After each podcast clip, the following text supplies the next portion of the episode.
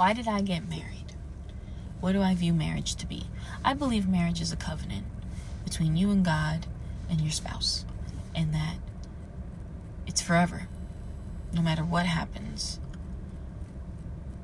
I believe that you get married so that you have somebody to experience life with, to help you grow, to be the best version of yourself, to hold you accountable, to teach you, to have fun with, to build with, to procreate with. I got married to have somebody allow me to become fully transparent and naked. Everything I am. Marriage is supposed to be fun, supposed to be exciting, it's supposed to be ever evolving. And you do that by bringing your partner in as your friend, spending time with your friend, growing with your friend, talking with your friend. Yes, you have sex, but that's with your friend.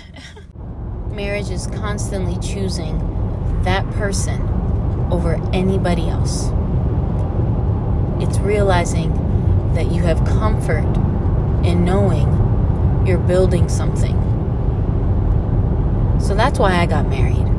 I got married to enjoy the process of becoming more like Christ.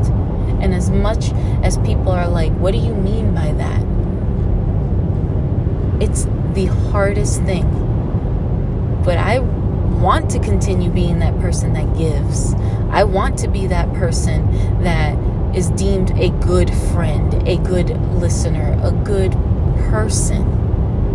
And I feel that marriage, when you do it right, it brings out the best in you. It's when you do it wrong that you have turmoil. It's when you do it wrong that there's lots of miscommunication. And the reason why I got married is because I'd rather go through these journeys with one person knowing that God is going to bless us than having to restart every single time with someone new that isn't my person.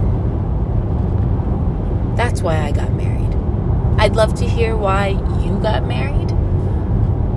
Let us know, and we'll chat next time.